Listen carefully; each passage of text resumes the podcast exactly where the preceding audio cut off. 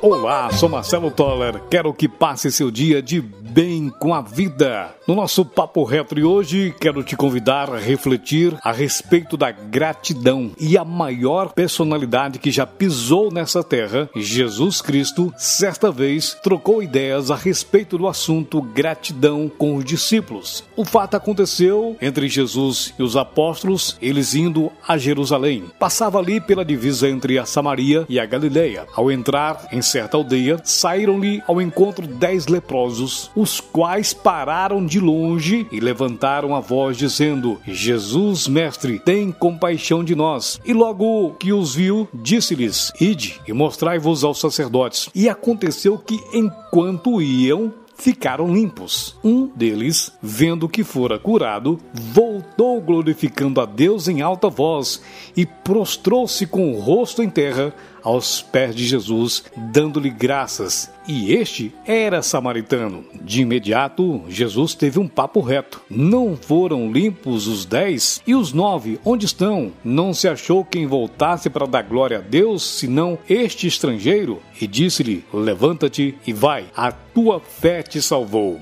Você que está acompanhando este podcast, essa passagem bíblica relata o fato acontecido, mostrando um dos maiores defeitos do ser humano. É a tal da ingratidão. Todos nós somos ingratos, em maior ou menor grau. Digo isso sem medo e me incluo entre os ingratos. Sabe por quê? Porque o simples fato de estar vivo, ainda mais nesse tempo de pandemia que assola todos os países do planeta Terra, já é motivo mais que suficiente para todos nós darmos glórias a Deus. Por isso, pare de ficar reclamando que está faltando isso ou aquilo. Observe a sua vida, tudo que é, tudo que você tem. Você está, no dito popular, reclamando de barriga cheia. A personalidade de Jesus é bem enfatizada nessa passagem. A virtude de ajudar sem esperar nada em troca. As perguntas que Jesus fez ao samaritano não são para esperar ser elogiado, não são para passar na cara a cura feita aos leprosos, muito menos para resmungar. Ele fez essas perguntas para instigar os homens a pensarem sobre eles mesmos, sobre a maravilha que tinha acabado de conquistar